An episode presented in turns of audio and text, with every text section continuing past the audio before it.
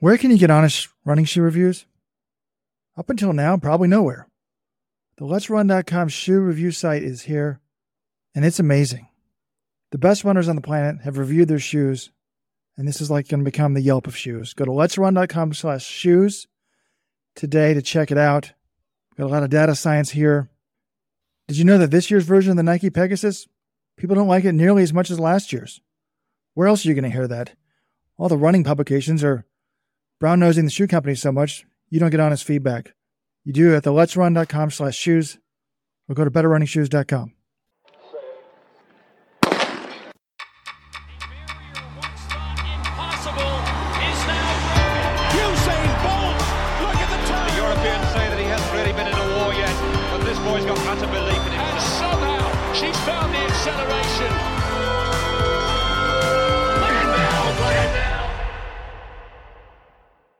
Hello, everyone. Welcome to the Let's Run.com Track Talk podcast. The 2023 professional track and field season is in the books after an incredible Diamond League final at the Prefontaine Classic.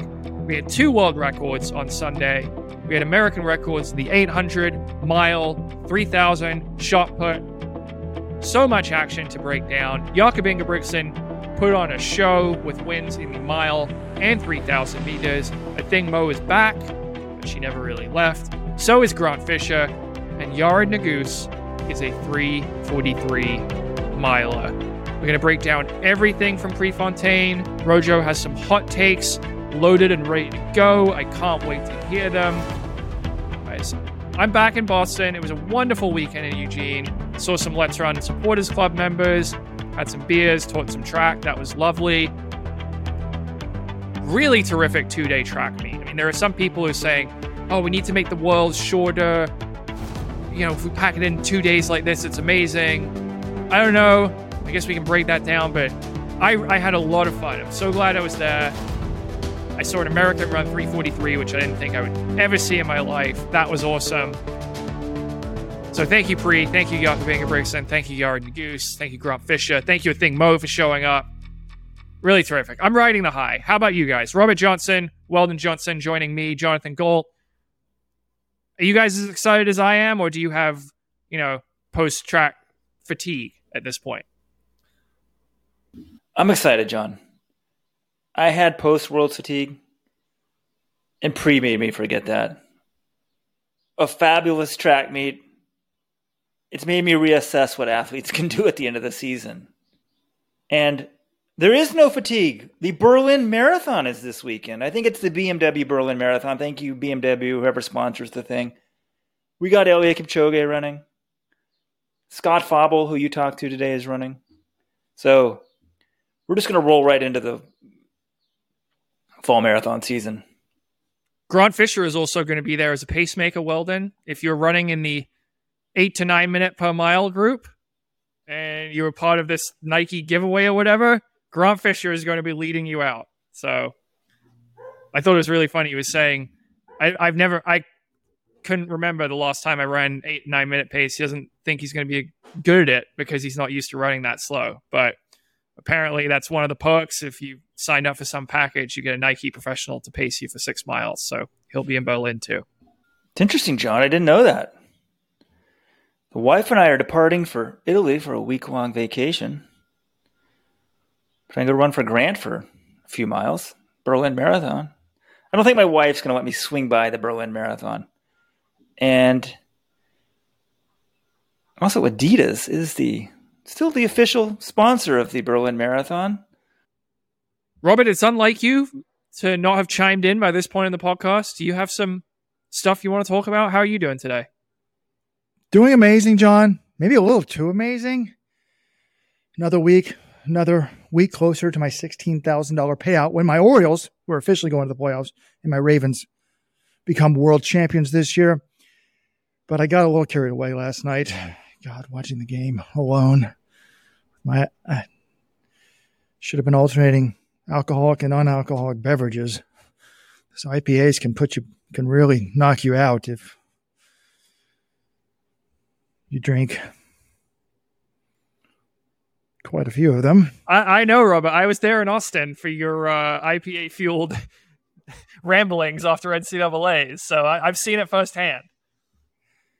I didn't drink more than I normally do, but I've been drinking really light beer, and for some reason last night all I had was IPAs. Oh God. Anyways, it was an amazing track meet this weekend in Eugene. And I'm glad you were thrilled to be there, John. You're the hardest working journalist in track and field. Actually, you might be the only journalist left in track and field, but you are the hardest working, flying all over. To be honest, I was thrilled not to be in Eugene. I've been to so many track meets there. I just, and it's so hard to get to. So we can talk about the attendance and everything, but the actual performances on the meet, I, you know, mm-hmm. I, I think Weldon nailed it. Like, it, I think it showed to us, like Josh Kerr was allegedly too tired to, go, to compete in this meet, but this excuse of, oh, I'm exhausted after Worlds, I think it's been disproven. Like, physiologically, when you peak, you don't peak on a certain day.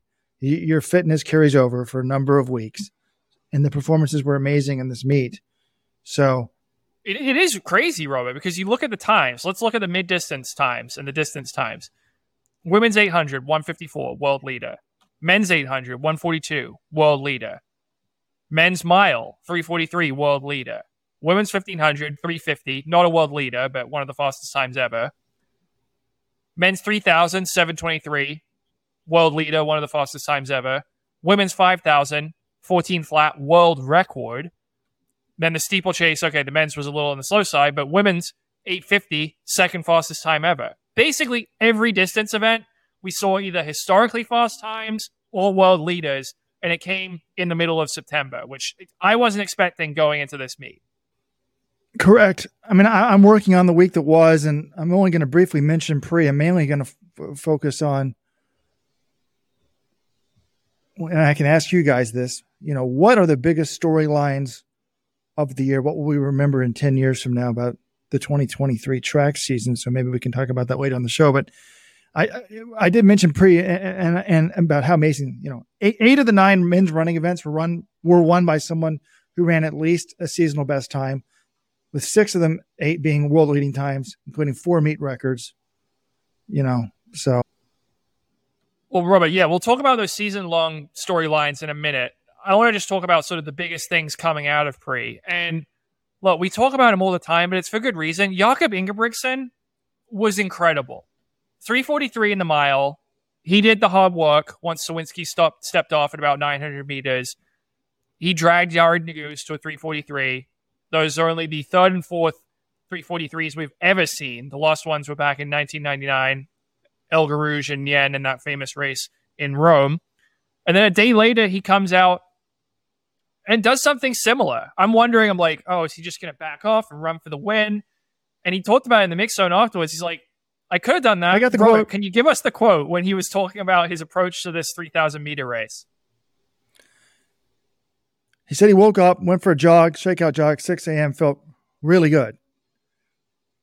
But then when the race started, this is what he had to say.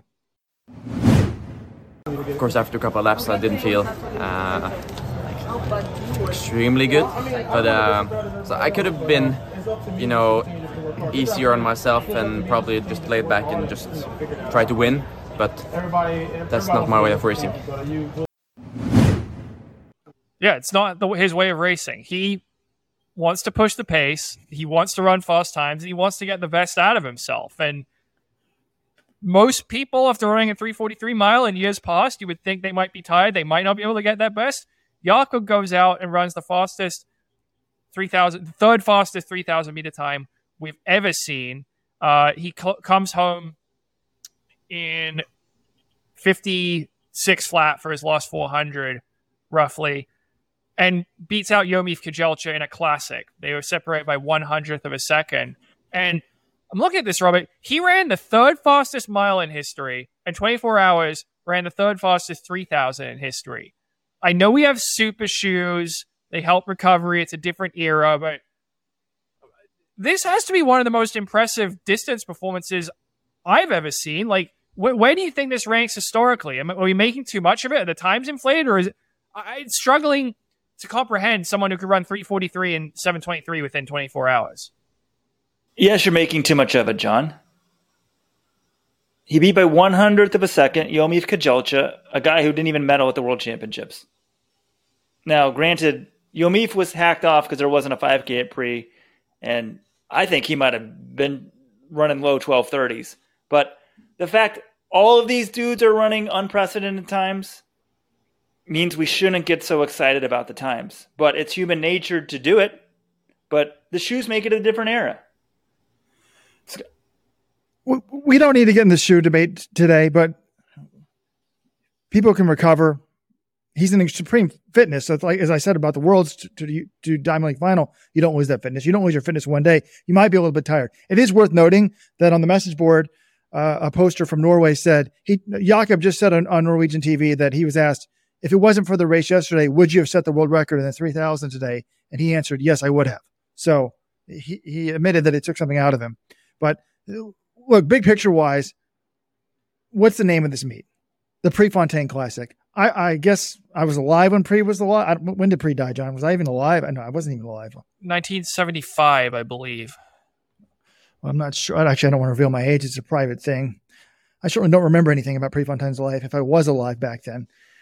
But we have a whole myth, a whole meat based on this guy. I was actually thinking, what if Pre was alive now? He would be in his 60s or 70s. Like, what would his what would he be like? Like, I almost feel like his legacy is bigger because he did die at an early age. Like, what if he goes his whole career never medals? You know. But anyways, that's that's a sidetrack thing here. We have a whole meet dedicated for Pre. Pre was a, an icon, a hero. Why? He pushed the damn pace. We have a modern day Prefontaine. His name is Jakob Ingebrigtsen. This guy races all the time. He, he does all the, he can do all the distance. All, all he, his range is incredible. Like, you know, pre had the American records at, at, a number of distances. And this guy just, the gift, he, has got the gift and he, he gives it his all 100% of the time. Like, I love the fact that he's got an MO, like, this is the way I race. I go all out. I make the pace hot. Now, some can say, oh, he doesn't have the kick. He has to do that. Fine. But the dude is just sick and amazing. But what's crazy is, as amazing as this weekend was, you guys said it on, on your on your bonus podcast on, on Saturday night. Like, what are we talking about? He, uh, we're talking about how he's vulnerable in 2024. Like, it's a hard way to win from the front. He doesn't have great speed in the, in the 800, so that makes it tough in the mile. And then this 3000 actually was fascinating to me. Like, I'm, assu- I'm assuming, I, I guess he says he would have run, you know, four seconds faster if he hadn't been tired from the day before, but I would think he would kill Kejelcha in the flat out 3000. Barely beats him by 100 of a second. So it's just going to be a great next year, like just debating this guy, talking about this guy. I, I have a man crush. I, am really just, I, the next t shirt is going to be made in his honor. Well, don't sue me, Jakob. But supporters Club member texted me, said, Ross McGowan said, Who's going to make that shirt that says, I am the pacer? I think I am the pacer, maybe a little Norwegian flag underneath it, blowing in the wind. I think that's the line, Robert. He does have a lot of memorable ones, but his response to you after Silesia and I am the pacemaker. And he, he just, he totally embraced that role. It was funny if you listen to the, to our Supporters Club podcast on Friday after the press conference. Let's run.com slash subscribe to join the Supporters Club. He's just fully into that. He he's embraced the pacing. He's like, I'm gonna go out, I'll pace the mile, I'll come back on Sunday, I'll pace the three thousand. He tells Yared Nuguse, if you want to run sub 346, just stick with me. That's exactly what happened. Yared stuck right on him and he took him to a 343. I, I love it. And he takes that approach and he very often wins on the circuit. You know, he only lost one race this year. It was the World Championship final. That was another comment of his that I thought was interesting. He was asked after the race, "Did you accomplish most of what you wanted to accomplish in 2023?" And he took a couple seconds to pause. Jakob's very thoughtful in the mix zone, and he said, "No." And then the follow up was, "Well." You know, outside of the silver medal in the 1500 worlds, what didn't you accomplish? He's like, that's it that was the biggest race of the year for him. He runs all these races. He likes getting records. He likes running times, but that was the most important race of the year. He cares about the 1500 more than the 5000. He didn't win it. So, I, you know, he's had such an amazing year. I'm writing a story about his season and some of his other comments. He confirmed he wants every world record between the 1500 and the marathon, including the steeple. But he, he's his 2023 season was one for the ages in terms of his times that he was running, setting these world records. We haven't seen someone be consistently this good from start to finish. I think maybe since Bekele in 04 or El Guerrouj in, in 2002 uh, for, for a middle distance runner. So, Robert, should we talk about the future with Jakob? Because we always seem to. Can you pull up that line we, ha- we had about the world records and what he wants to accomplish moving forward? Yeah, a reporter asked him, "Have you ever thought about like how fast you can run in, in the marathon and what your mindset would be?" I don't really enjoy, uh, you know, talking about what could be. Yeah. Uh, because it's it's easier to just do it. So I think time will tell how fast I can run the marathon. But uh, I will definitely give it a go. And uh, if some people can do something, I believe I can do it better. Just just uh, my way of thinking and my my way of staying motivated.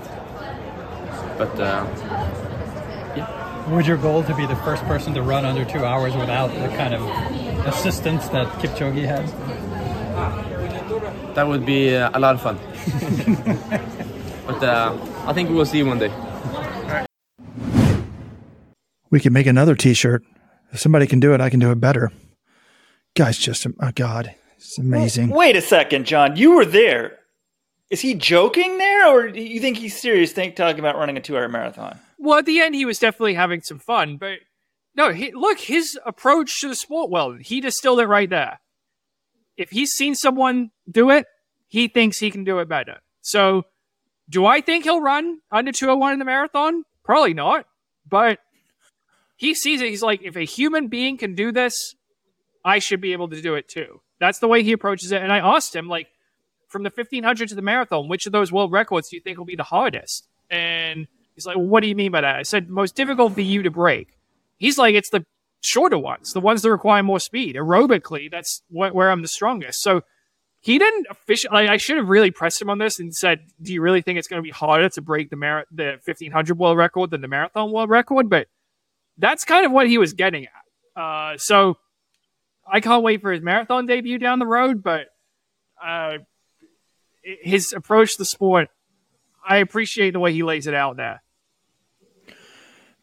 World Athletics, from now on, before you set any damn schedules for Worlds, you just need to call up Jakob and his people and say, what events do you want to do?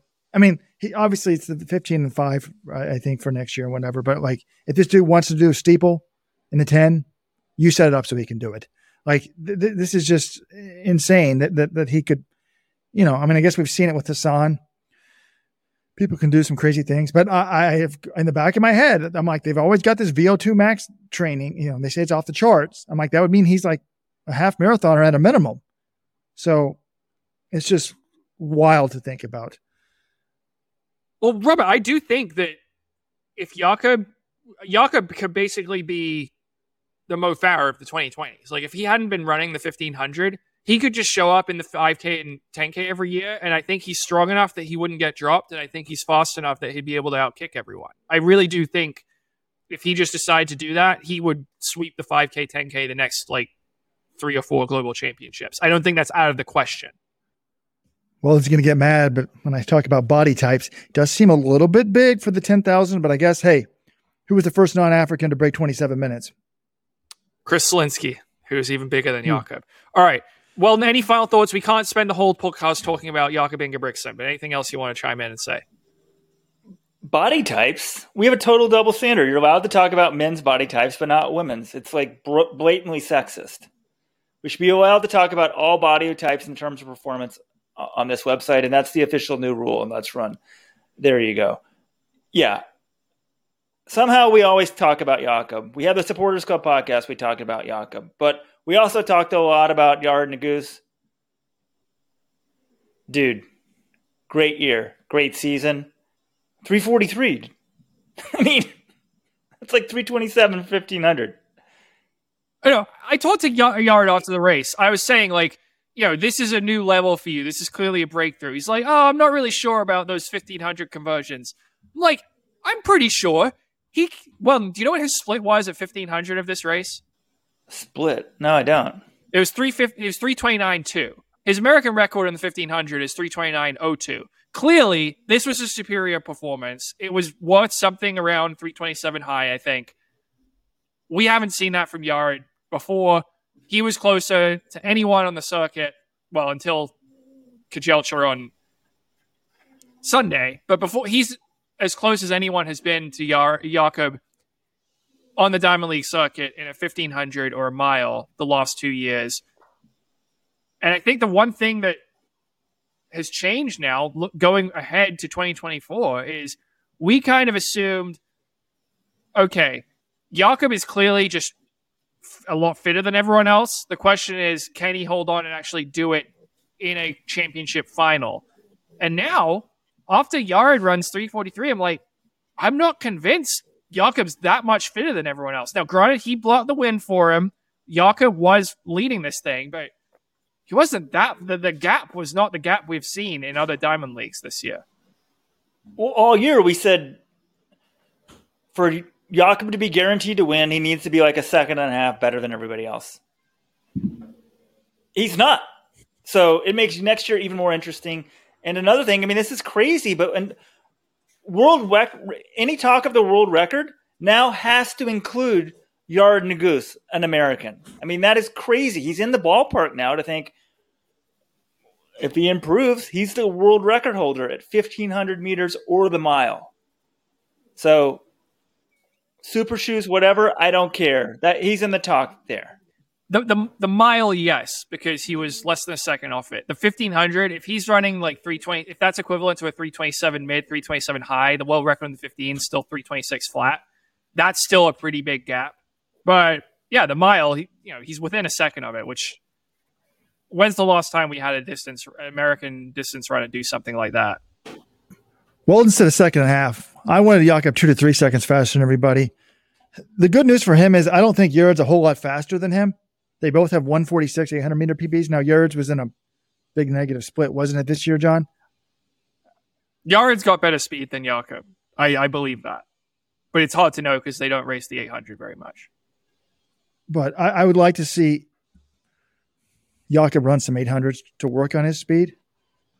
I mean, in his post race interview, he talked about how you'd be almost a fool not to double threshold because, you know, you don't get injured by going all out like you do in the speed sessions. But then he's like, well, if you're working your speed, you get better speed. So might need to do that a little bit. But big picture wise, you know, I said I'm writing this article, but what are we going to remember the season for? What are we going to remember pre for?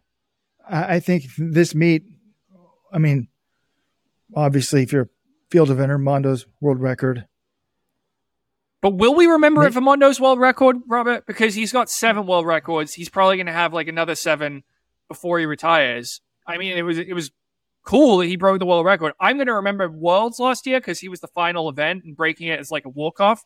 I'm not sure three years from now I'll remember world record seven of 15 in Mondo's career. Fair enough. But I came up with this stat. He actually, it seemed like he sets a world record all the time. He'd been only PRing every other year until this year. So he, he'd done 2019 or t- 2018, 2020, 22. He, he didn't PR in, in 2019 or 2021. And then he did PR this year. So back to back years, he's gotten the world record, which is good. I always say you want to keep improving. But, you know, Jakob's amazing double, maybe 14 flat. But for me, it's really going to be the 343. The two 343s and Yared getting to that level is wild to consider. Yeah. We, But- we appreciate Yared's 2023 season as a whole. This guy started in January running 728 right out of the blocks, which was an American record in the 3,000 meters. He follows that up with a 347 American record at Millrose. Then we're like, okay, this guy has arrived. He is a star. And essentially maintained that level for almost eight months. He showed up in the Diamond Leagues and didn't run badly at all. He, he won two of them. He ran 329.02 in Oslo. He won the U.S. title. He goes to Worlds. He was fifth. That's probably his worst race of the season. That was fifth in his first global championship, the best by an American in that event since Centro won gold in 2016. And then he closes out his year by beating the world champion in 1500 in Zurich and running 343 and destroying the American record in the mile. Like this is one of the best campaigns we've ever seen from an American middle distance runner. And obviously without the medal, there's that hole in it. But for him to do what he did from start to finish in his first season as a professional, he's still only 24 years old. Absolutely phenomenal stuff. I mean, I can't understate how impressed I'm I was by what Yared Nuguse accomplished in 2023. And for the record, if you guys missed it, Yared was sick at Worlds. Let's just get it out there. We discussed it on Thank the you. Supporters Club podcast. There we go. If if Jakob can Thank talk you. about not being hundred percent, Yared can talk about it too. John, we just need to leave it there. Well, well we, No, we- we need to give a little context because I was talking to Dathan Ritzenhein about it, and he said, you know, he kind of strongly hinted in the interview I did with him, like, oh, you know, we're not saying someone wasn't 100%, but maybe they were. And what he clarified was, yeah, Yared was feeling sick during the rounds at Worlds. He was, he said he felt good for the final. He said he did not want that to be an excuse. He didn't think it affected his performance in the final, but he did mention earlier he might have been a little under the weather. That's ridiculous. Play the Rojo rant music. I, I need to have that. I've got my soundboard set up, so send it to me, Weld, so I can have it in the future. But like, I was listening to the to the podcast on Saturday night, and I was like, "Oh my god!" People ripped R- Jakob for coming up with coming up with the excuse that he was sick when he was sick. I never ripped him. He was sick. He told the facts that he was sick. Big deal. And I actually ripped people who were hiding this. And that's you, Ritzenhein. That's you, Yared. Yared Nuguse. The only explanation for why that guy, after seeing the 343 mile, the only explanation for why he didn't get a medal at Worlds to me is he was sick at Worlds. He didn't feel well in other rounds. They said he felt well. But You might feel better. Don't have, you, you, know, you don't have the sore throat anymore, but you're still hampered. You're still weakened. That's the same thing as Jakob. Jakob said he woke up the day of the final. His throat wasn't hurting as much. He thought he was going to feel better, but in the race, he realized I'm not 100%. So Ritz won't make the excuse. I will. But it's kind of funny. Oh, we don't want it to be excuse, but we're mentioning it at you. No, you shouldn't be ashamed about it. The dude was sick at Worlds. That's why he didn't medal. That's my that's my belief. Now, I've got another Ritz rant later, but by the way, Dathan, you're doing an amazing job. So don't misunderstand the rants. It's just some of the things you say just got me going. But the question is, can Nuguse build on this for next year? I think it's going to be tough for a number of reasons. One, this was the year that he would have the big breakthrough. He goes to altitude training. He's a pro for the first time. He's got no school, all of that. And he had a massive breakthrough. Sometimes when you have the massive breakthrough, you think, oh, the next year I'm, I'm going to have another breakthrough. And a lot of times you just either stabilize or get close to where you were the year before. Look at Hobbs Kessler. Last year, you know, he, he didn't, he wasn't at the same level that he was the year before. He got close to his PRs, but didn't get there. Also, Nuguse, let's, let's face it, he's a little bit injury prone. We, we saw it a, a lot in college and maybe with the massage therapy and the, and the, and the, and the more resources that he has, it, it's not going to be an issue. If, if I was him, I would not up my training at all. If you've already made a big jump this year, I would try to stabilize where he's at for a year, not mess with it. You can't, you don't want to risk it in, in the Olympics. I guess you want to win the gold, but I feel like if he's, I, I don't know the specifics of his training, but if he made a big jump this year, I'd be hesitant to go up another jump next year in the Olympic year. I would stay where he is, see what's going to happen, and think that was amazing. Let's try to get back to that fitness. Let's don't get greedy. totally with you, Robert. I think if he sticks what he if he can just stay healthy through Paris and he sticks with essentially the same training he did in 2023, you're going to naturally build a little bit. You know, if you can just stay healthy, how many times do we ask these athletes, "Oh, why did you make this big breakthrough?" It's like, well, it's just healthy, consistent training. You're naturally at his age going to improve a little bit if you can just lo- keep staying healthy and logging training. So I agree with you. I think Ritz is a smart enough coach that they're not going to go crazy trying to push the envelope. He's already right there. You know, just just don't screw it up. Moving forward, what happens in one of these races if Jakob just doesn't take it out? Oh, hell Prisoner's dilemma. loose. No, It's gonna be prisoner's dilemma. Ritz wants a fast pace. I mean, Nuguse wants a fast pace. Is he going to take it? Well, we we go back to what we saw in the old 1500. Then you get into tactics and positioning, and it's going to be interesting actually because so many of these guys are now used to every single race going fast, and it's going to be like, oh wait, am I supposed to get in this position? When do I move up? Do I worry about wasting energy? I mean, Yared, let's remember, this guy was a good championship racer in the NCAA. He beat out Grant Fisher to win the DMR back in 2019. He won a 1500 by thousandths of seconds when he won the NCAA title in 2019. He's got some tactical experience, but for many of these guys, they aren't being placed in those race scenarios as much uh, because of the way the 1500 is run in 2023. And also, let's not forget, he did win the U.S. title, and it's not like it was super tactical race. It was 334, but he had to make some decisions there, and he was the favorite. He, he came through in that one, but it is going to be different beating Joe Waskom and Cole Hocker is some of the very best guys in the world. Though Hawk, Hocker's up there. I mean, Cole Hocker ran 348. He's number four all time in the U.S. now, so not a bad run for him either. All right, Jakob, if you're listening, though, there's a, a, a, thing you do need to change. Stop looking over your shoulder. It's starting to be like, was it Mo Farah? Who was the guy that used to always look over their shoulder? The, oh, no, uh, uh, Paul Chelimo, right? Yeah. Like, he looked over his shoulder three different times in the 1500, was doing it in the final 50 meters of the, of the 3000. Dude, you don't want to lose an Olympic gold by 100 of a second because you're looking over your shoulder. So that's my advice for Jakob. All right, there was one other thing that Ritz said that bothered me. I'm thrilled that he actually provided the excuse that he said it's not an excuse that that that, that Nuguse was sick at Worlds. But this other quote that you had in this article come on, man. This reminds me of when Jakob Ingebrigtsen told me, like, we were debating whether Ingebrigtsen would retire. And I said, there's no chance this guy retires before he's 2000, before 2028. Remember last year, there was some talk, like, how long is he going to do it? I think he kind of led to that talk. If you listen to the interview this year, he's like, this is my job. This is what I do. Like, he's really into, like, I'm a badass. This is what I was made to do. And I'm doing it. So Ritz said this about, you know, Nuguse not meddling. He said, well, you get more out of it if you do if you don't do everything. You get more out of the season than if you do everything in the first year. I don't want Yared to be in dental school in 2025. If Yared won the world championships this year and the Olympics ne- and set the world record, we would probably not see him anymore after 2025. Give me a break. Is he really saying that with a straight face? You think that if you win the Olympics and set the world record, that he doesn't keep running through 2028 when it's a home Olympics.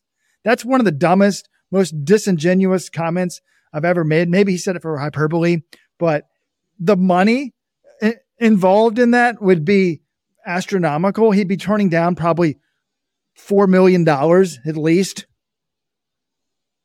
Yeah, I think there's some hyperbole involved there, Robert. If you listen to Yared talk, yeah, he's track and field is fine. He has fun doing it. I think he's like, well, if I'm still having fun, I'll keep doing it for for a little while. And I think if you're breaking world records and setting Olymp- you know, winning the gold medal at the Olympics or the Worlds, you're probably having a lot of fun. He's going to stick with with it. But when he came on the podcast earlier this year, Yared said he thinks he's going to. He doesn't see himself running after age 30. You know, he's got the 2028 Olympics. He thinks that would be a cool thing to shoot for. He'll have one more Worlds after that. He turns 30 in the middle of, of 2029 but he doesn't really see this long time. He's had this goal of starting a dental practice for a while now, and yeah, the money's. I, I don't. I, I think the money and everything that comes with it. You know, if he does all that stuff by 2025, I think he'd be back for 2026. But I think Dathan is kind of get across. He's not someone who is like live or die with the sport who is just thinking about running nonstop like Jakob Ingebrigtsen. He's someone who does running because he's good at it and because he ha- can have some fun with it, but he's not obsessed with track and field. But my original rant was going to be titled "No one wants to be a dentist." Does anyone really want to be a dentist? And I said this to my wife, and she's like, "Of course, people want to be dentists. Your son wants to be a dentist." So Clayton's in little doctors after he's in the little do- the little doctor club. He's he's revealed to me yesterday he wants to be a dentist. I think he must have heard us talking about this. So and then I was talking to another buddy and they said, Oh, you're wrong about because I was saying just the money would keep him in.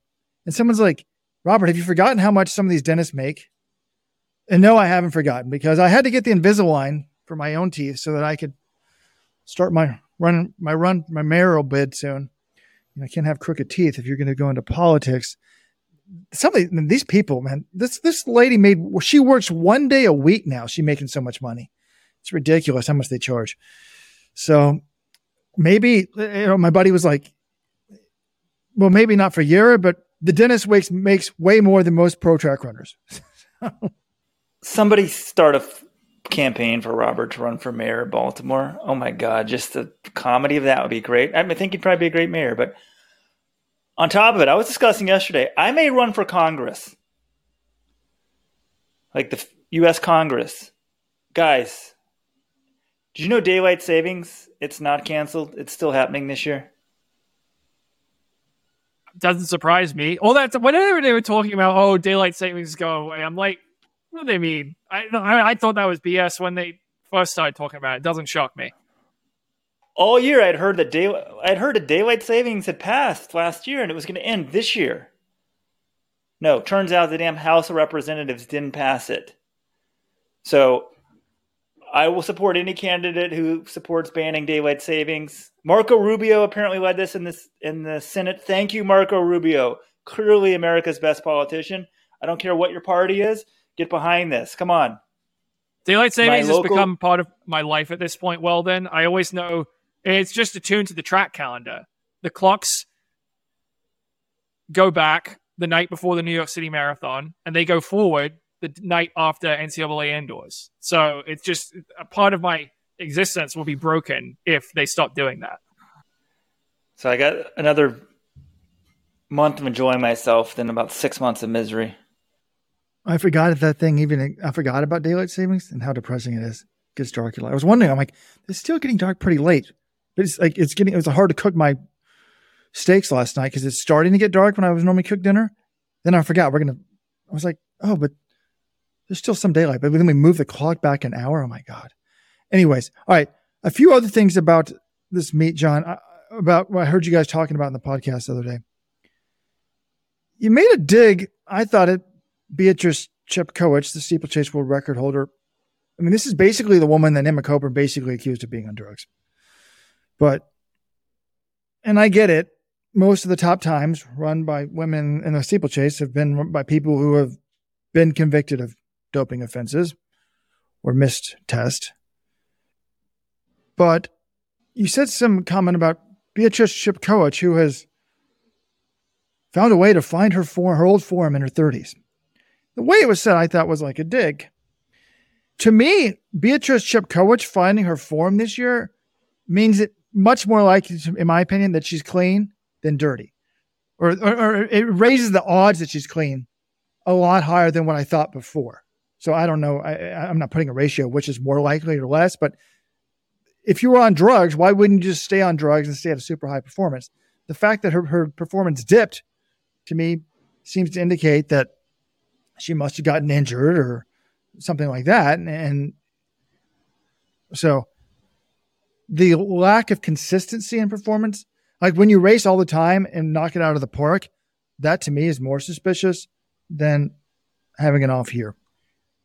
Yeah, I, I think there's something to your line of thinking there, Robert. And I, I wasn't trying to accuse her of anything, but if you look at a progression of steeple times, it's it's quite odd because here are season's best 2016, 910, 2017, 859, 2018, 844, a time that no woman still has ever come within six seconds of, including herself. 2019, 855, 2020, 910, 2021, 904, 2022, 924. 2023, 851. So she had three years there where she wasn't really running that well, but maybe that's a little unfair to her. Maybe she was dealing with injuries. She still did run some pretty good times at other distances. Like in 2020, she ran 822 for 3K. That's obviously an exceptional performance. It indicates a bit faster than what she'd been doing. There were no steeples that year, really. So 910 was her only race in the COVID year.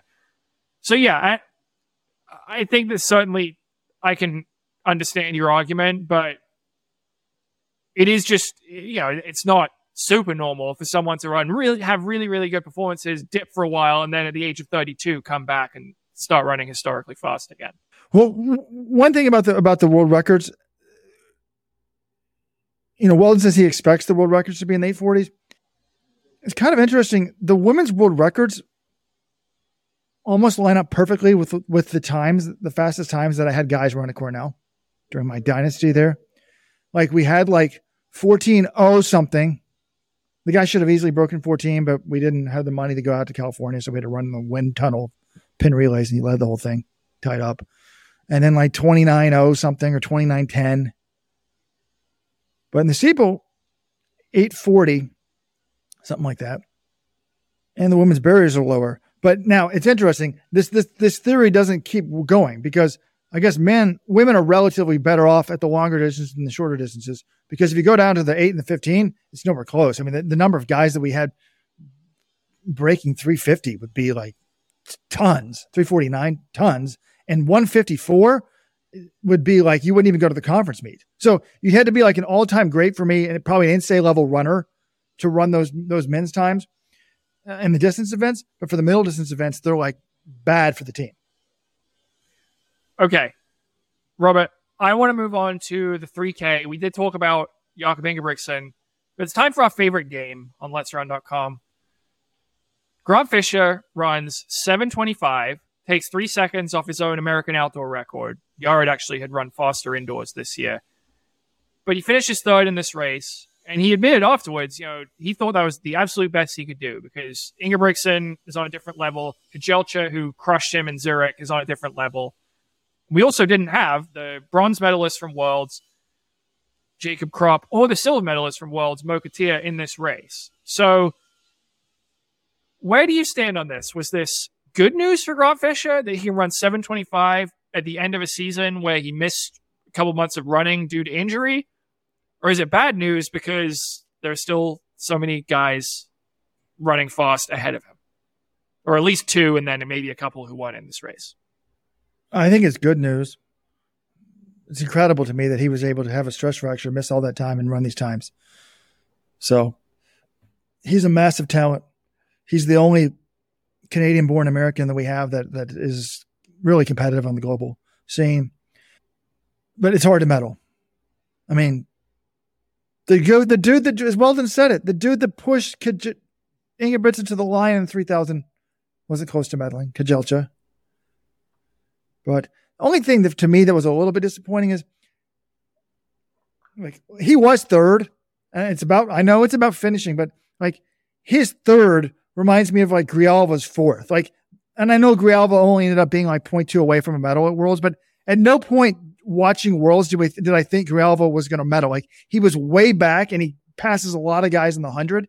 It's the same thing here with with with uh, Fisher. Like, um, I saw that he got in third, and I went back and watched the replay. I didn't watch this one live, and like the Ethiopian guys, like Barega and them, they'll just run with the lead as, as long as they can and they're ahead of him with 100 meters to go, and then he passes them and they tie up. And it, just, it did make me think, and I, and, and, and I see this with like, well, I saw this with Mo Farah. Like,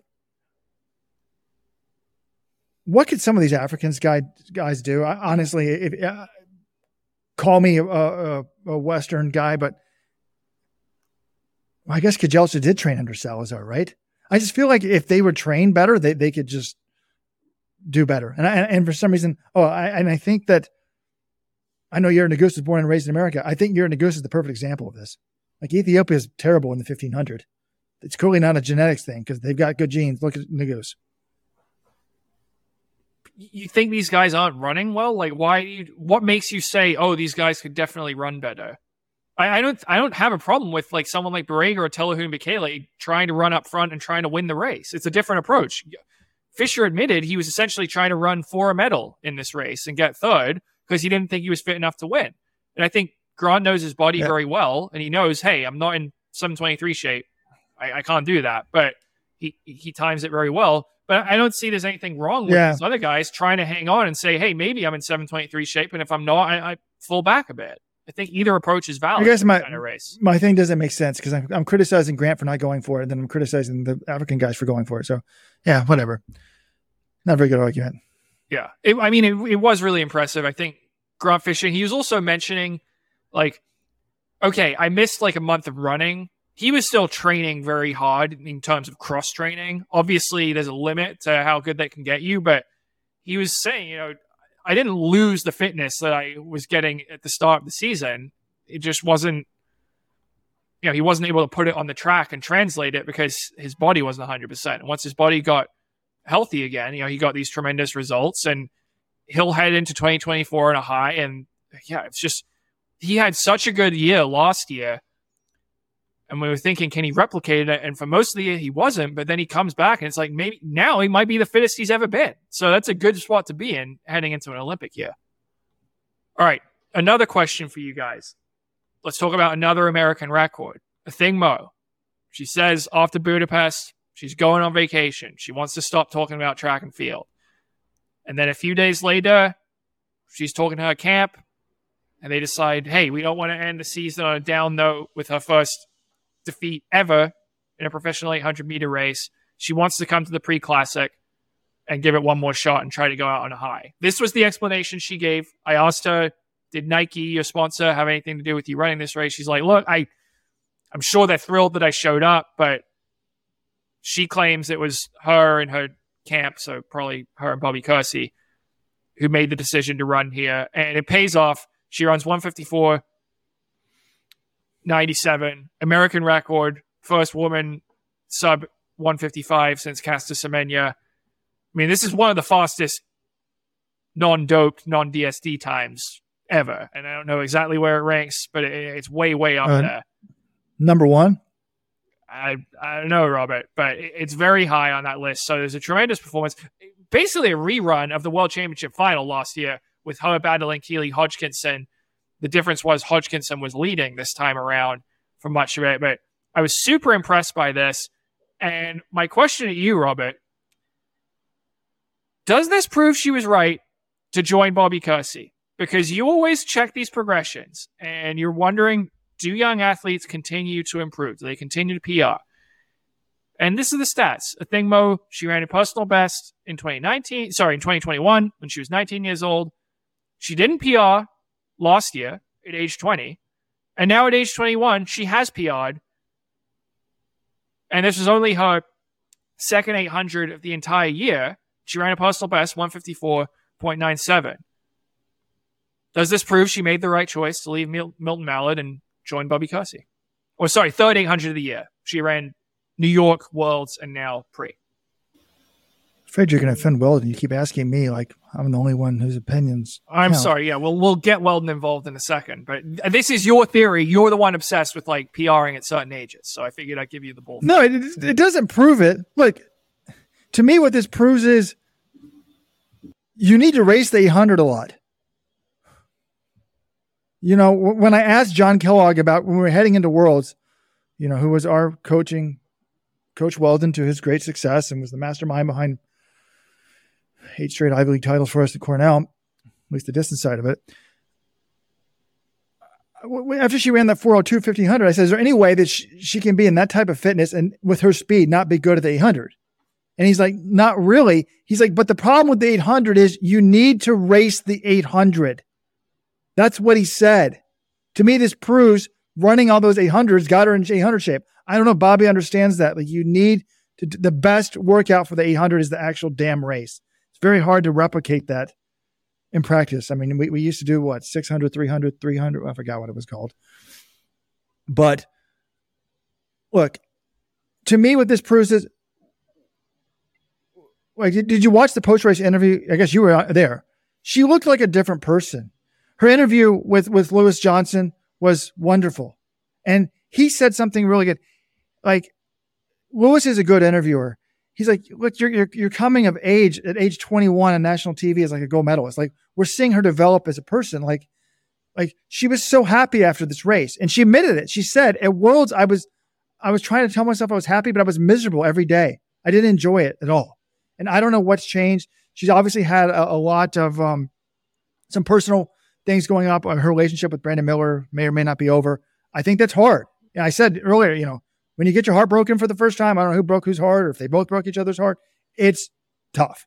But look, I think she was tired of College Station. I, I, can understand not wanting to live in College Station, Texas for the rest of your life when you can go live in LA. But this was very encouraging to me that she ran a PR under him. It's going to change everything. She's not going to doubt anything. But I'm still a little bit concerned with the fact that she does not have an 800 meter coach as her coach. And it's not the same thing. Coaching the 400 is not the same thing as coaching the 800. But from a life perspective, she did what made her happy.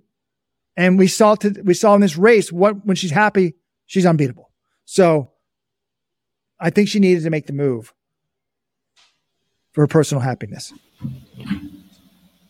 Okay, I'm jumping in. Just please issue the apologies to Bobby Kersee. My God, like he just ranted on. Oh, it doesn't prove anything to Bobby Kersee. But she just ran a PB. Bobby Kersee, good job. There were a lot of doubts. I mean, she showed up at Worlds, underperformed whatever the reason, whatever, that's not you, you couldn't say, wow, it's going great with Bobby Kersee. Now after this run, I think you got to think, okay, this guy at least knows what he's doing. This, and you say she'll never lose. I, that's what I kind of felt. I felt sorry for Keely, but Keely is right there again. No, I think Mo raises her game. Keely raises her game. Like it's it's pretty amazing how these two sync together. I but after this one, I was like, oh man, Keely, look out for next year because I think this this could do wonders for her next year. At the same time, Robert, I guess there could be some doubt about the Kersee long term rounds. Who knows? Whatever. But I think Worlds probably was more of, of a personal thing. I think Mo wasn't happy. Generally, you're not going to run well when you're not in a good spot as a person. And John, where does this rank all time? Number one, non DSD, non doped. I think if you look at that list, you'd probably say number one. Yeah, I don't know. I don't want to say anything for sure, but it, it's very, very high. This is a f- fantastic run. I love this event. Like, can we make sure that Hodgkinson and Mo and Moraa, they race at least once before the Olympics next year. This was Mary Moraa's first 800 defeat of the year, by the way. I mean, she had a fantastic season, was off her game. But it's just so fun seeing these athletes run against each other. We saw it with Warholm and Benjamin, the 400 hurdles. They delivered a, to- a classic. And it's it's really great for the sport when you've got these massive stars and these budding rivalries and when they're going up against each other so I, I, really hope we get to see this at some point before Paris 2024. It was a terrific race on Sunday. And the other thing that I thought was interesting, what my one of my biggest things off the worlds was a thing, Mo. It is time for you to start running on the rail. She was just bleeding time, bleeding distance by running unnecessarily on the edge of lane one or uh, inside of lane two when she's in the lead of the race. And people are criticizing her today because they're like for on Sunday because she was running extra distance. I'm like, whoa, whoa, whoa. you got to back off that criticism a little bit because this one she was actually on Hodgkinson's shoulder and there was tied like there was four. It's not like she had she could easily just slide in behind her.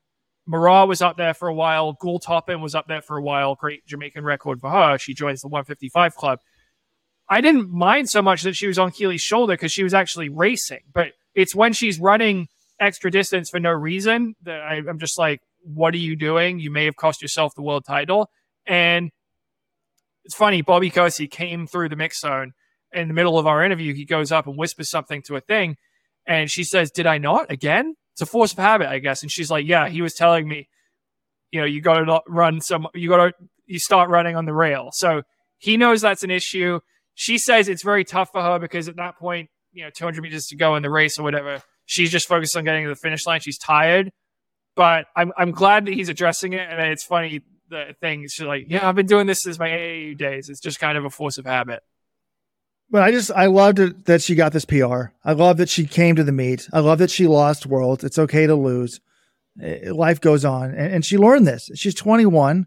No one's going to care that she lost worlds if she wins the Olympics next year.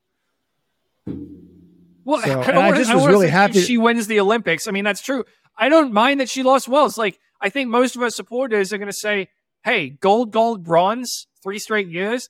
That's a terrific run." like, what Americans ever done that in the 800? Gold, gold, bronze, three straight years. I mean, yeah, she's up against two tr- supreme talents in Hodgkinson and Moraa. There's no shame in getting beat by them occasionally. It's just fun for everyone to see them race against each other. And I think, I hope Athing can have fun even in defeat. And I don't think she was just having fun just because she won. She was fun, having more fun going into the meet than she did going into Budapest. So I hope she can keep that in her life moving forward. The sport's better with Athing Mo in it. I think the key is for Paris is she just needs to make sure that she rides in the same Uber car as Jonathan Gault. You guys missed the Friday podcast. John got into an Uber right after Thing Mo had gotten out of an Uber. Apparently the so the, the driver told John, "Hey, I was just I was just driving Athing Mu around town." What I wanted to know when I heard that story was, do you think John that he told the next person he picked up, like, "Hey, you're not going to believe who I just drove around. I was driving around the top track and field journalist in the world, Jonathan Gault." Seems unlikely, Robert, but who knows? Uh, okay. There was a world record in the 5,000 meter run on Sunday afternoon, and we've barely said two words about it. So I think we need to pay some respect to Gudaf Tsegay. When I saw that they were requesting world record pace, I'm like, these people stupid? Have they not watched the pre classic before? We see this every year. They try to run really fast, and then it's hot, it's sunny, it's not good conditions for distance running. These world record attempts or whatever always fizzle out. I mean, we had world record attempts in the on Friday night in the 5K the last couple years with uh, Sifan Hassan or Joshua Cheptegei, and they weren't even close. So, like at the end of the long season, Gudaf Tsegay, she didn't run well in the 5K at Worlds. Is she really, you know, we really going to see this? Uh, she made me look like a fool. She goes out. She was on the wave lights for basically the whole way, and then just blasts the last 400. 14 flat, 0.21. Almost gets the sub 14, but she smashes the world record that Faith Kipyegon set in Paris earlier this year. Almost five seconds off of that. Beatrice Chebet, second place, 14.05. Caps a great year for her. She was world cross country champion back in February. Now, I will say this as opposed to previous Pre Classics, this wasn't like totally, totally miserable conditions. It was warm. It was about 70 degrees. There's a little wind, but not a ton, I don't think. It was a little there were some clouds, but it was still pretty sunny. Like this was not easy conditions for distance running, but it wasn't absolutely miserable. I don't know. I, I was still, I was kind of blown away. We just don't usually see this. And obviously, everyone ran fast in most of the other events too, but this surprised me how easily she was able to break this world record. I agree. It happened when I was watching the Ravens game. When you guys texted world record, and I think I knew somehow knew it was an Ethiopian. I thought it was Gidey, who wasn't even in the race. But this got me thinking about worlds. Excuse me, about Paris. I mean, what I've said about Jakob Ingebrigtsen in the 5,000 is with his speed, he seems unbeatable in the championship 5,000. So that clearly applies to Faith Kipyegon, who also before this race was the 5,000 meter world record holder. How do you drop her and then outkick her? And I still think that's true. But it made me think like could could could Tsegay maybe beat her in the five thousand? I mean, she's a little bit faster here, five seconds. She's not quite as good in the fifteen hundred, but she might be stronger. I mean, remember this is the woman that won the ten thousand world title this year. Still not sure how she got thirteenth in Budapest in the five thousand. Well, she John, said, said she picked. She said said she picked up an injury and she wasn't feeling healthy in that race.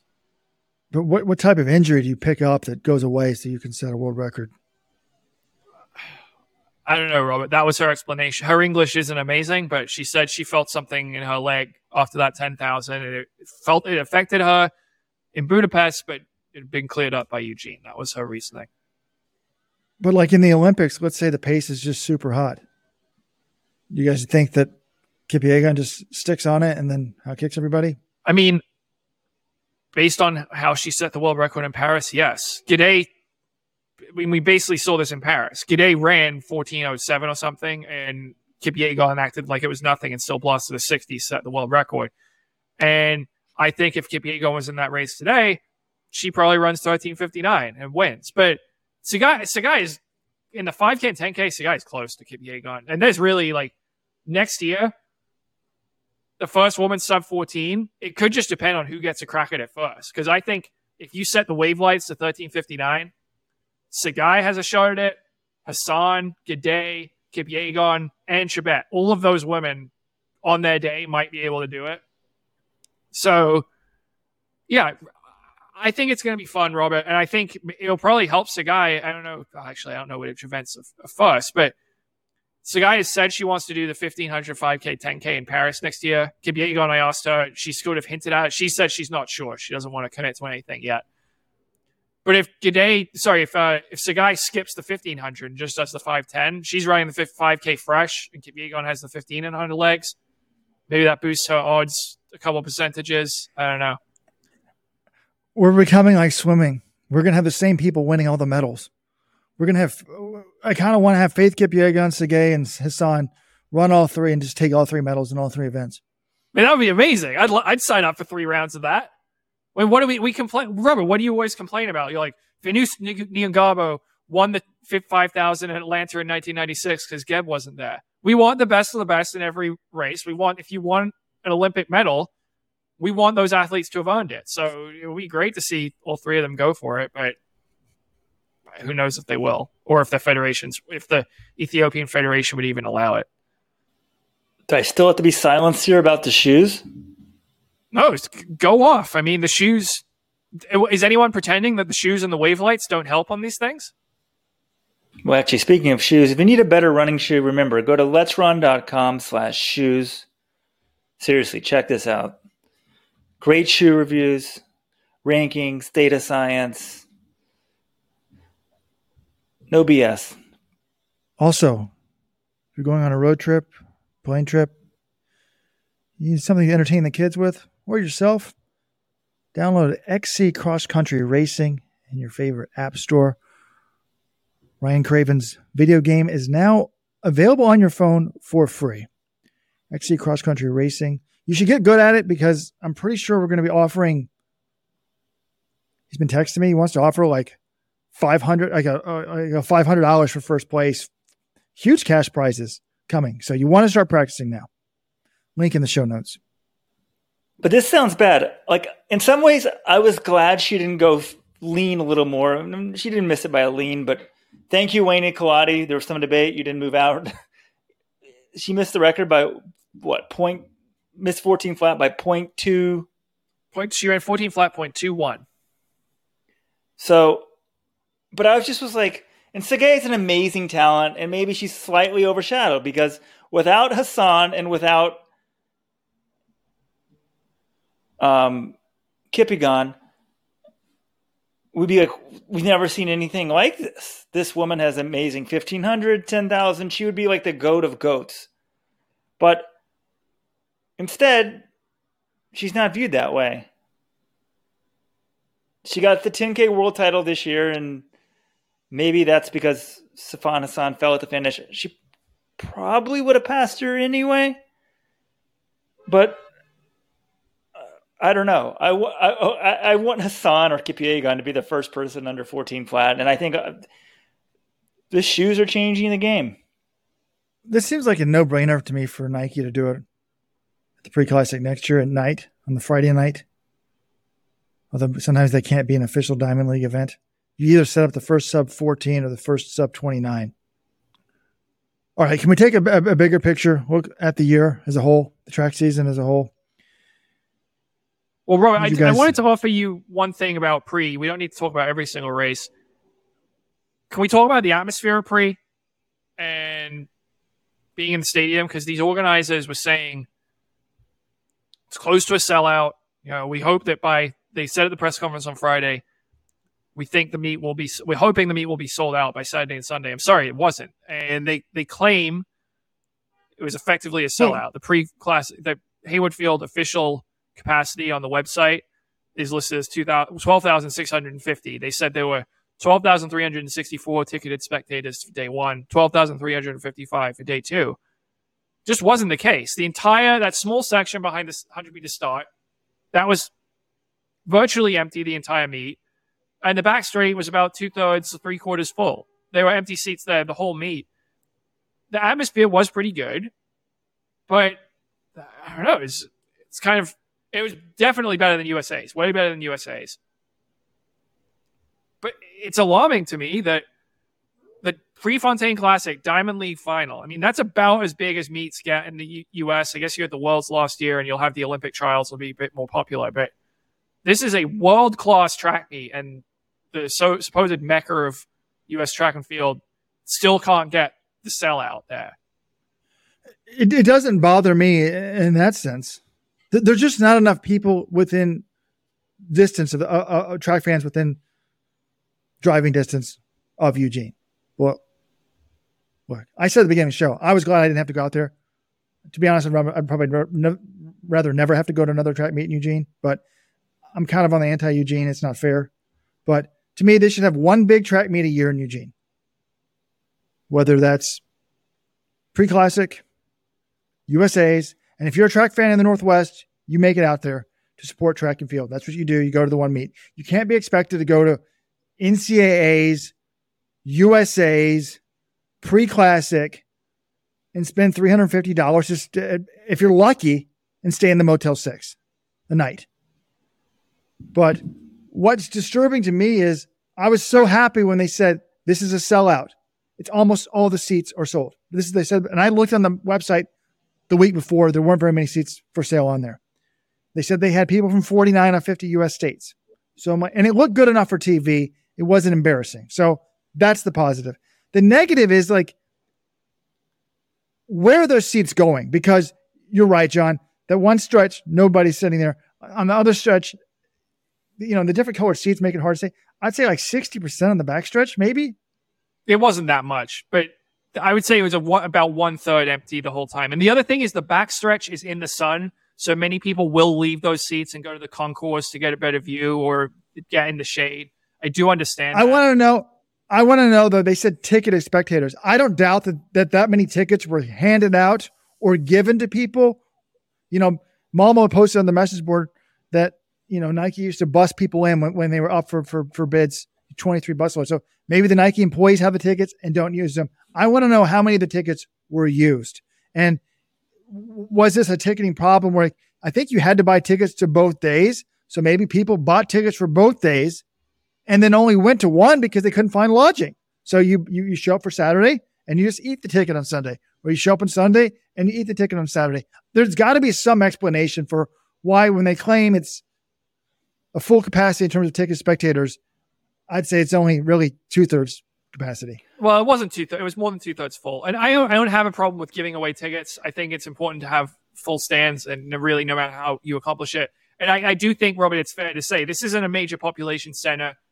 To get 12,300, right, 11,000, 10,000, whatever they got, it wasn't embarrassing, and I'm glad that they had a lot of fans for for most of the days. But you look at these European meets. I mean, Zurich had double this uh, for their meet, and obviously there were more people closer to Zurich, but yeah, I'm not totally depressed by it, but it's just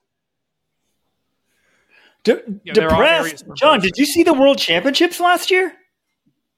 yeah. They had the World Championships in Eugene and it wasn't sold out.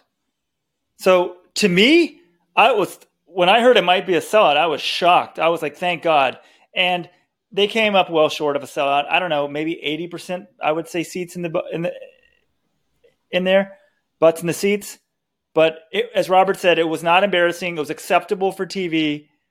They should probably have like a fan section on that corner because that's so visible. Just get like 50 rabid fans, sit them there like it's watching the Texas Rangers game. There's now like supporters of the Texas Rangers. It's like a soccer match. Just get the crazy fans, put them there. I don't know, let them like high five all the athletes or go swimming in the water pit between events or something crazy. I don't know. But I, I, I've wondered if they've had a ticketing, like if there's some ticketing software thing, because at Worlds a lot of times they said there's no tickets, and then you show up and there just aren't a lot of people there. So that part I can't explain. But two weeks out, I was like, I hope to goodness there aren't just vast empty blocks of seats. I figured at the very least they would give away tickets. So this met a low bar for me. Yeah, I I guess I shouldn't be too critical. It was like I wasn't sitting in the stadium and like wow, it's so depressing that no one's here to see it. Like the crowd was good. They were on their feet for the entire final lap of Tsegay's world record. I thought it was great. You know, they witnessed something, they knew something special was going on. So the crowd that was there was good. Yeah, would have been nice to see a sellout, yes, but this was better attendance we've had in Eugene than other meets recently. So I, I think overall, not bad. And the one thing that also stands out the Olympics, the Olympic trials, that's what people care about in America. There's a myth of Tracktown USA, I think, that some of these worlds are putting away. For a small population center, yes, they're very into track and field, but they can't do it all there on their own. Pre this amazing stadium, thank you, Phil Knight, they got 20,000 a day for the Olympic trials, close to that number. And I think if they have an Olympic trials in Eugene next year, well, this, this stadium doesn't seat enough, so I don't, I don't know what they'll do for temporary stands, but they will fill it up, I think, every single day, unless unless now people are just done with travel snafus. But the trials need to go to Eugene at most one every once every eight years if you put the trials and built a temporary track in Nebraska, it would sell out easily. They just got 80,000 for a women's volleyball game. This isn't Ooh. that hard. Ooh, let's move the trials. Omaha, Nebraska. We'll put it in the football stadium. Genius idea, Robert. Lincoln, Nebraska. But in the message board thread about complaining about the attendance, someone's like, well, USATF is just sitting by and letting this happen. I'm like, they're not sitting by and letting this happen. They were paid to let this happen. Someone on there posted, yeah, Nike gave USATF like $500 million over 20, 25 years. And what's amazing about the way the deal was structured, the CEO of USATF gets several million of that every year as a performance bonus. This poster was like, in Africa, we might call that a bribe. In the US, you call that good business. So, kind of funny comment. Well, the other thing about Eugene, I'm like, I'm not even certain if you had a had this meet in a major population center. Is the Diamond League final enough of a carrot to get more than twelve thousand? Eh, if you had this thing in New York or Boston or like a major city, I know you don't have the facility in most of those places that has twelve thousand spectators, but I'm not sure. It's the thing we don't really know. Is it because track's just more popular in Europe? They will get bigger crowds, or is it that you know, this isn't in a major city. And if it was in a major American city, you get more track fans and you get 20 or 30,000. I'm not really sure, but I tend to think it's, you get similar crowds, or maybe not even what we got in Eugene. I don't care about 20 or 30, 20, 30, 20 or 30,000. For some reason, I just like it looking full. Yeah. Like yeah. the New York Diamond League, for some reason, couldn't even pull in 8,000. But m- I did post on the message board. I'm like, you know what? I think if you had this meet right here in Baltimore, you'd get 10,000 people. Now, there's no track for it, but w- within 100 miles of downtown Baltimore, there's 17 million people living. It's one of the biggest 100 mile radiuses in the world, in the U.S. Within 100 miles of Eugene, there's 2 million people. If you if you double that to two, 200 miles, there's 40 million people within 200 miles of Baltimore. Eugene, there's 4 million. So it could be one one hundredth as popular, and you just got so many more people. But now you know, the Ducks had a home football game. Was it a sellout? I assume it was, John. There were a lot of people there. Um, I don't know. I, I wish I wanted to go to it, but uh, had to continue walking after the meet. Anyway, oh, the one other thing, speaking of the Ducks, so you'll notice every Nike athlete in the entire meet was wearing the same singlet, the yellow and green. I know pre, I know they like to do this at the pre classic. They used to do it. I remember in 2010, like everyone was wearing like the I think it was the yellow like Livestrong ones, or like they, they do this every year. And maybe it's just a flex on Nike's part, but I'm sorry, it looks terrible. Like you have all these different clubs and teams. Grant Fisher has Bowerman Track Club singlets. Sinclair Johnson, who was pacing one of the races, she's got a Union Athletics Club singlet. You've got the world, the reigning world champion singlets. And meet races just look better when not every single person is wearing an identical singlet. And I just Maybe Nike's fine with it because it shows their dominance. And maybe more Nike athletes are running pre than other brands because they, they had an incentive to.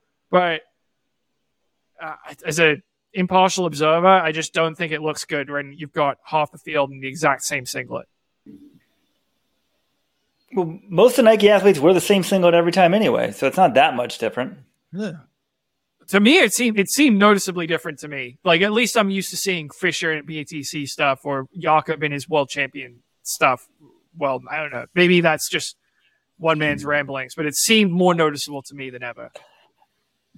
I still don't know about this world champion kit. Is that crazy? I watch every single Diamond League. Can someone please tell me what the world champion kit is? They should have something denoting it. I've never noticed that. So Nike, for as long as I have covered the sport professionally, which is since 2014, Nike will come out with a special reigning world champion or reigning Olympic champion kit. They've done this every year. It's a variation on their standard pro kit. I always think it's cool. It's like Jakob this year Jakob would wear it, or Katie Moon would wear it this year, or Faith Kipyegon. This year it was white and black, as opposed to the the usual colors uh, that the other Nike athletes are wearing. They've done it every single year for as long as I can remember. It's kind of amazing that you haven't noticed it, Weldon. Robert, have you noticed? I mean, I heard y'all talk about it before, but no, it doesn't jump out at me. Look, there's a thread on this complaining about the same Nike kits from 10 years ago that got bumped up this year. So this is an ongoing complaint.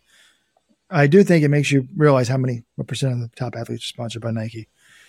Yeah, John acted like, oh, there's more Nike athletes because they're incentivized to run pre. This was a final. You had to qualify it. There's just more Nike athletes in the sport. And I just looked it up. Phil Knight's 85 years old. I hope he's around for a lot more trials, but they need to have one in Eugene this time, next time around. I'm fine with that. He built this new stadium.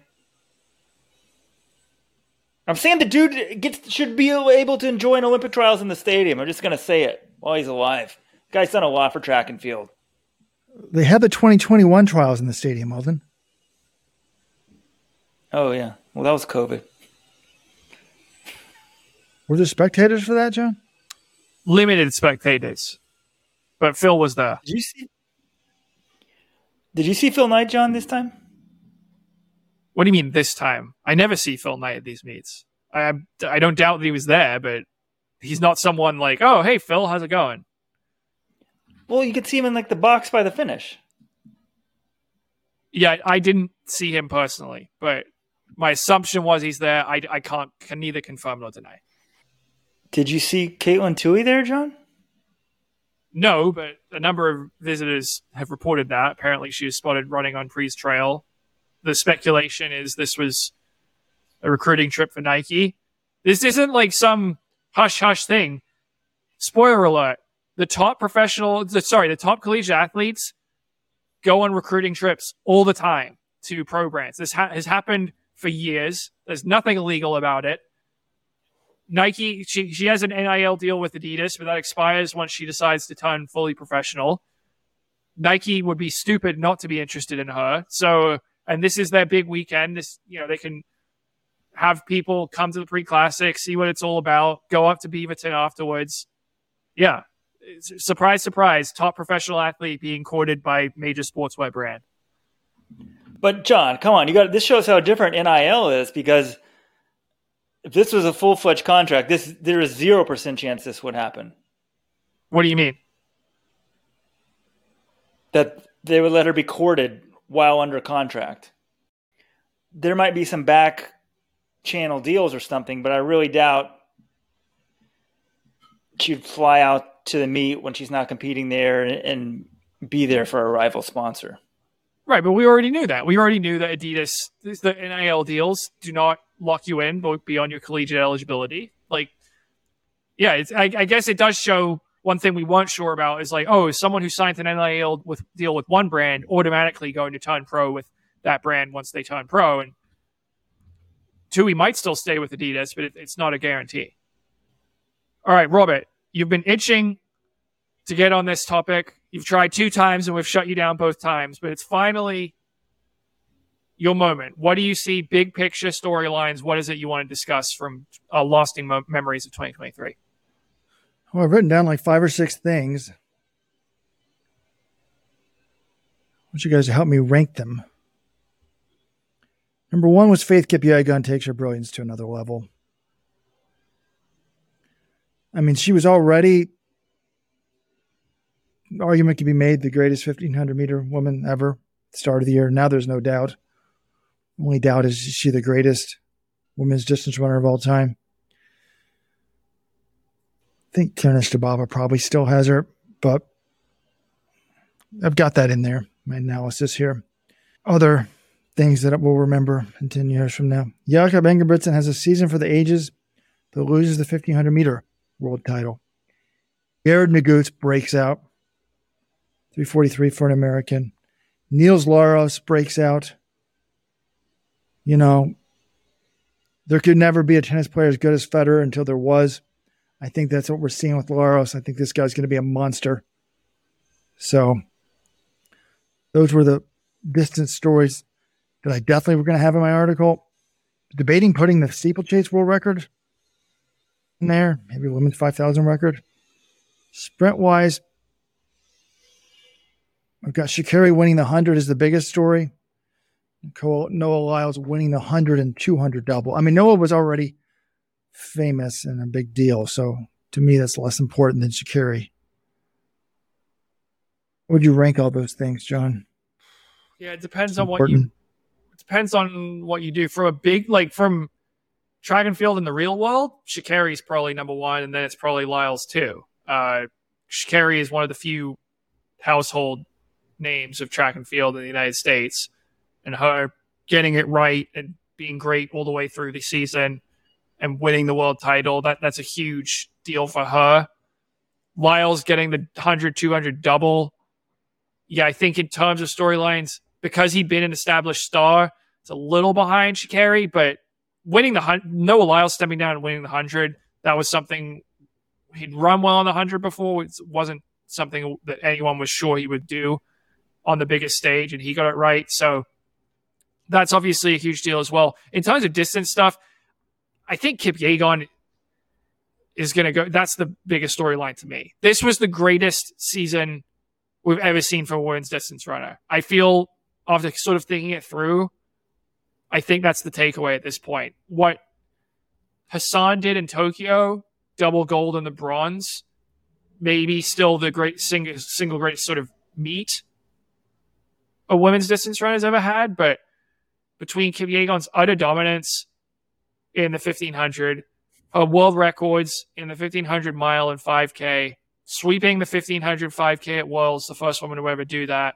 And you know what? I'm giving her credit for winning the road, the World Road Running Championships on October 1st, where she'll be the heavy favorite in the mile. She'll probably break the world record in that one as well.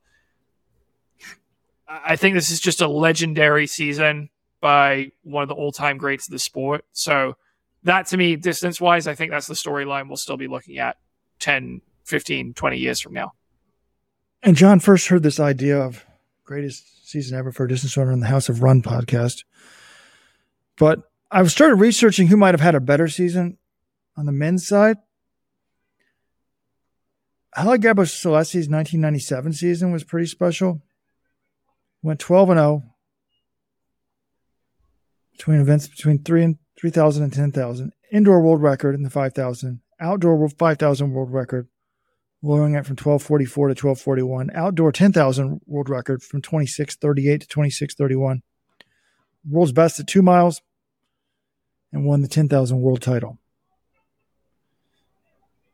And it's kind of similar to Kip, to uh, Kipyegon's this year because he lost the 10,000 title world record before the year was over. Tergat beat it.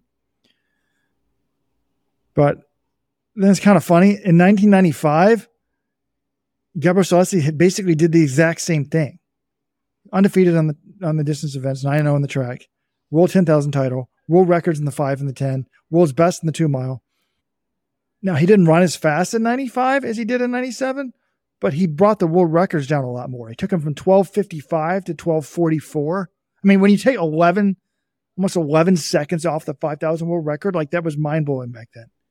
And he took almost 10 seconds off the 10,000. So in 97, he ran faster, but I wonder if the people that were really paying attention back then on a daily basis, and I certainly wasn't, thought 95 was better than 97. Yeah, Kev had some amazing years. I mean, there are some other ones in here, Robert. 1998, he didn't have a Worlds, but he runs 331 indoors, outdoors 720, 726, sorry, 726 world indoor record at 3,000 meters, 725 outdoors. He runs a world record of 1239 outdoors, and he runs 2622, another world record in the 10K. So that was 98 with no championships. And then 99, he wins world indoors in the 1500, goes undefeated in like, you know, 12 or 15 races overall in the season, comes back, also wins world indoors in the 3K, and then wins the 10,000 at World Outdoors. He didn't have any world records outdoors. He did break the world record indoors in the 5K. But I think, if anything, this uh, exercise has made me appreciate just how good Haile G was. It's like he was before my time. One of the first track races I remember watching was his 2000 Olympics against Tergat, but he was well. His track exploits were before my time. I, I when I got into the sport, he was dominating the marathon, or at least running fast in the marathon. Yeah, man, Haile G was really good. Breaking news. There's another story that we didn't mention in the preview that I want to talk about in the intro. I guess the people that didn't listen to the end won't hear about it. Good friend of, I shouldn't say good friend, but guy that Weldon and I like. Yeah, I think you do too, John. Chris Fox is getting back into the coaching ranks. I guess young kids don't even remember what happened in 2017, but he guided Syracuse to the NCAA men's cross country title. Yeah, even Robert doesn't remember what happened in 2017 because that actually happened in 2015. Even longer. So eight years ago. So the teens now don't remember that he uh, Syracuse won it all eight years ago. But he was coaching the poorly named Reebok Boston Track Club that was based in Charlottesville. Anyways, that disbanded. He decided to go back to the coaching ranks and he'll be assistant for Coach Brian Bell at Syracuse. I love this. I think it's great. I think a lot of coaches would not hire their former boss to work underneath them. But reminds me of a story Weldon told me. When he was in business school, they asked them to interview successful people. One of the people Weldon interviewed was our Uncle Bob. His keys to success were always hire the best people, period. He's like, most people are afraid to hire people smarter than them. I'm not. The smarter people that I hire make me money. So I'm not saying that Coach Fox is smarter than Brian Bell, but I'm saying that he's a damn good coach and you want him helping you. And I, I, I like this. Yeah, it's an interesting move, right? Because for so long the dynamic was, I mean, Fox and Bell are very good friends. They go back a ways, but Fox was the number one and Bell was his assistant. And now Bell is the number one and Fox is his, his assistant. How is that all going to shake out? I don't know. But it's good that Chris Fox is still in the sport. He's certainly, I think he's still got a lot to offer. Um, you know, Reebok Boston Track Club were getting some decent results uh, when he was there. I mean, Justin Knight ran 1251, finished like, what, seventh at the Olympics.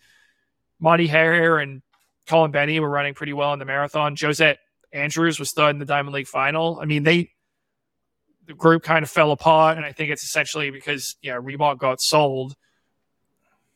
But oh. I think he's still a good coach, and I'm interested to see how it goes. And if you know, does this mean he's going to get another coaching job in, in college someday uh, uh, beyond this, or would some pro group take a shot at him at some point? I don't know. He's you know he's in his mid 60s, but he's still got the desire to to still be coaching out there. I think he's a good one. I thought he had great success with the Boston Track Club. I was arguing with someone on the message board, like, he didn't do anything. I'm like, look at the talent he had and the results he got. A bunch of 209. He basically had the Syracuse team plus Josette Andrews, and he got a bunch of 209 marathons from multiple people. A 1251. Here, yeah. Uh, a 1251, and then a 401. I mean, it was, it was, he did a really good job. He's a really good coach. And, you know, look, I don't want to do the cries me as, as a, you know, cry me a river argument of soon to be middle aged old white man like myself, but I think there's a concern that it's hard to get a, a big gig when you're in your mid 60s and you're a white dude. And I, I was talking to a buddy about this. Like, couldn't he get a, a, a big job? And I was like, I, I made some comment like, it just seems like some small program, maybe doesn't want to coach at a small program that doesn't have resources. Like some small program would certainly let, you know, I would love to have the former NCAA champion coaching, you know, my not really well known program. Like, wouldn't that be great? And my buddy was like, I think you've actually got this backwards. The programs that don't really care about track, first of all, he probably wouldn't be interested in that. But the, let's say, you know, the, the program, the, the, programs that don't really care about track and field, they're very unlikely to actually hire him because that those are the programs that use the job just to check a box and get the diversity because it's hard to find a diverse lacrosse coach, but you can find a diverse track coach. So his best bet to get a job, you know, where people compare about performance, they might not, you know, if you're building a program, you might not want to hire a guy in his mid 60s. Although, you know, Coach K certainly coached into his late 70s, right? Mid 70s.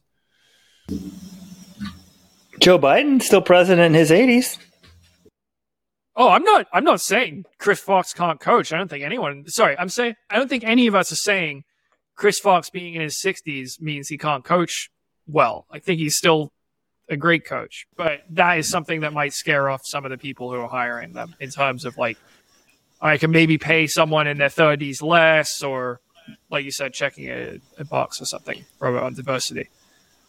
I threw out some bait about Joe Biden. Nobody took it, but of course that's why we hired Jonathan Gault, right? That's just, just what you're saying, Robert, at again at the beginning, right, about hiring the best.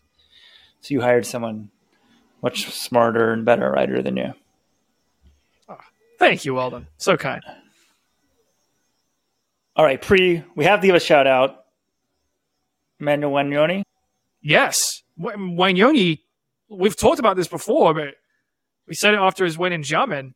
This guy could be the future of the event. If you look at his results this season, he won everything except for Worlds and Monaco, where he was sick. Him and Arop, this event's now getting good. They both were at 142. We had some other 143s behind them that was a fun race. I'm very excited to ha- where this event's going for next year. And the other thing, we do have a ruling on Marco Arop and his premature celebration. Well, then I asked him about it in Xiamen when he threw his hand up and it looked like a number one. He said it was not an intentional celebration. He's like, I looked back at the video and I realized I looked really dumb because I threw my hand out and I did it way too early. He like mistimed his lean.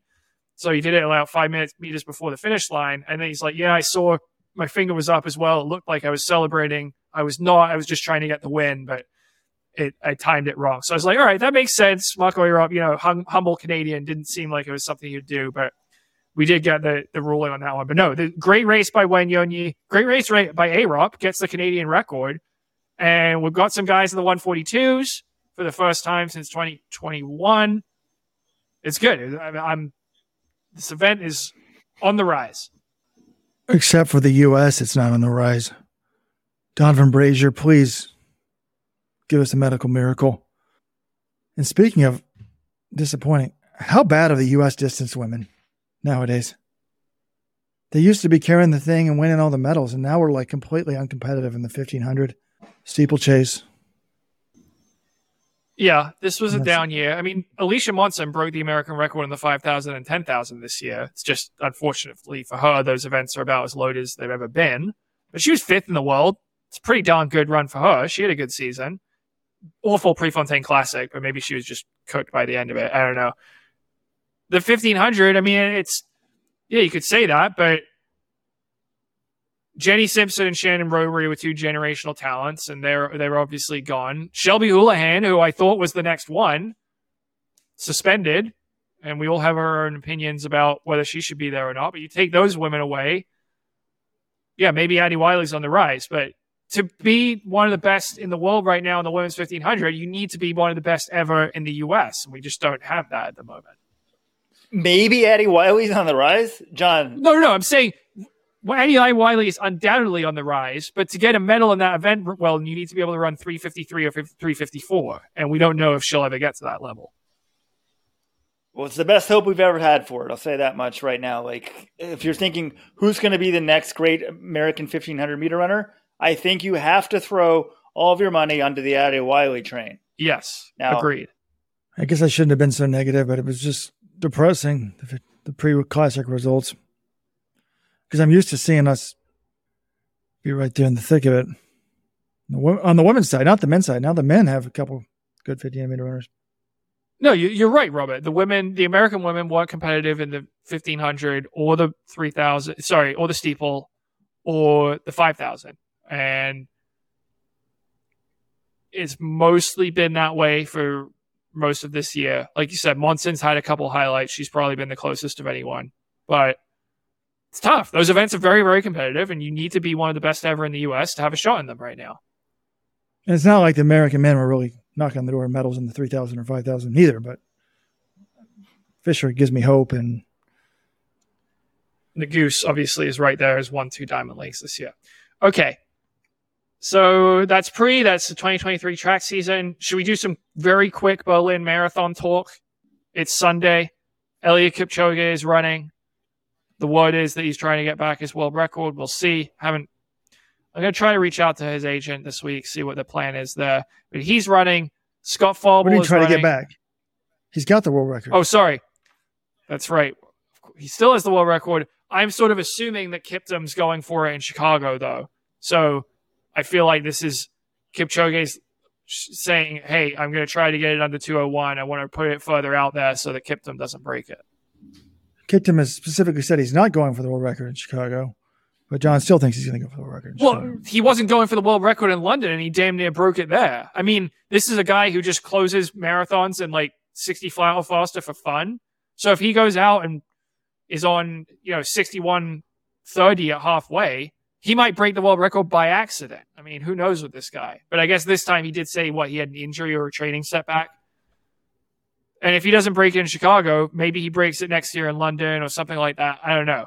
I think Kipchoge might. He said he, you know, he's not trying to break it to put it beyond Kiptum, but I do think he's probably going to try to run very. There's a reason why he's running Berlin and not New York. But I guess we could also debate maybe that reason is he wants to make sure he's on the Olympic team. He wants to go and run a race, a course and a race he's more comfortable with. I don't know.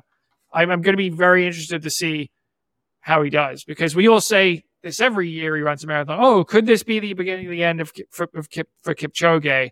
He was only sixth in Boston. But to me, the Boston result wasn't a fitness thing. It was a he didn't respect or prepare properly for that course he knows exactly how to prepare for Berlin. So I think he'll rebound. I think he'll win and run fast, but you know, he's he's getting up there in age, so who knows? Yeah, this one from a fan's perspective just doesn't interest me that much. I don't see the upside. I don't think he's getting the world record. He better run fast because you know, but after Boston, there's a lot of question marks about this dude now. If this one doesn't go well, I don't think he's on the Olympic team next year. But if he runs 202, it's not going to surprise me. But does that do much for me? No. Maybe it's like John and Mondo's world records. He gets tired of them. At some point, John, you have the last world record. And I don't think Mondo's going to be setting world records at 30. So Kipchoge. How old is he now? Officially, he's 38, turns 39 in November. That's just crazy. But he, with less than a, he broke the world record in this race last year. So, you know, the idea that he could do it again, I don't think is ridiculous. That's so crazy. But we'll discuss this link that linked on the Friday 15. You can be a supporters club member at let'srun.com slash subscribe. But John, give people some love. You talked to Scott Fauble give them just a just a little preview. Yeah, it's interesting because I texted with Scott a few months ago after they came out with this qualifying system for the Olympics, and he was like feeling it's like, yeah, the U.S. will probably get three people, and then he kind of, you know, he was trying to figure out this spring where he stood.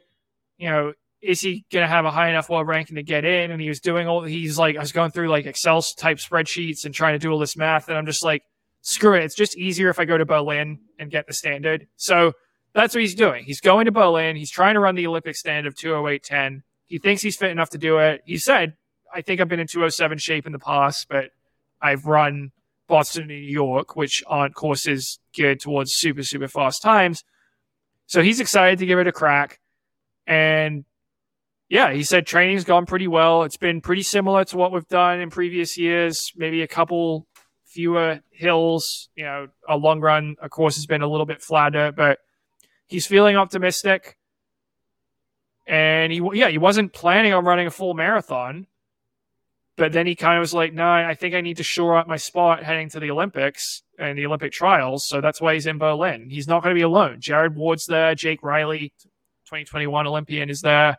Teshome Mekonen, the low 60 minute half marathoner who got U.S. citizenship in the last year, he's running this. So there are a bunch of Americans who have the same idea, trying to go out there and hit that standard. And the thing is, they shore up the spots for the U.S. Right. If we get three guys under the standard, then you only need to run sub. What is it at the trials? in the window to be subbed in for those guys. So yeah, I think between Fauble and those guys in Berlin, and then Conner Mantz in Chicago, the U.S. has a very good shot to get at least two spots, like quote unquote, unlocked, and then we'll see where it stands. Is can someone else run something fast? Can someone else get a high enough world ranking? But yeah, I I think Fauble's going to run fast. I think he'll run a PB. He's run 208 high in Boston. So I think if conditions are good, which they look like they'll be all right on Sunday, a 207 wouldn't shock me from him. But it's not a given. And I, I think Scott knows that, but he's a pretty consistent guy. He doesn't usually have bad races. So I think if he has a good one, he will get the standard. All right, we'll do a full Berlin Marathon preview podcast on Friday for supporters club members. So let's run.com slash subscribe if you haven't joined yet. Guys, anything else before we wrap up for the week? Nope, John. I think that's it. Remember, check out the new shoe site. You can go to betterrunningshoes.com or to letsrun.com slash shoes. See how your shoe stacks up to the other shoes. Find a new shoe.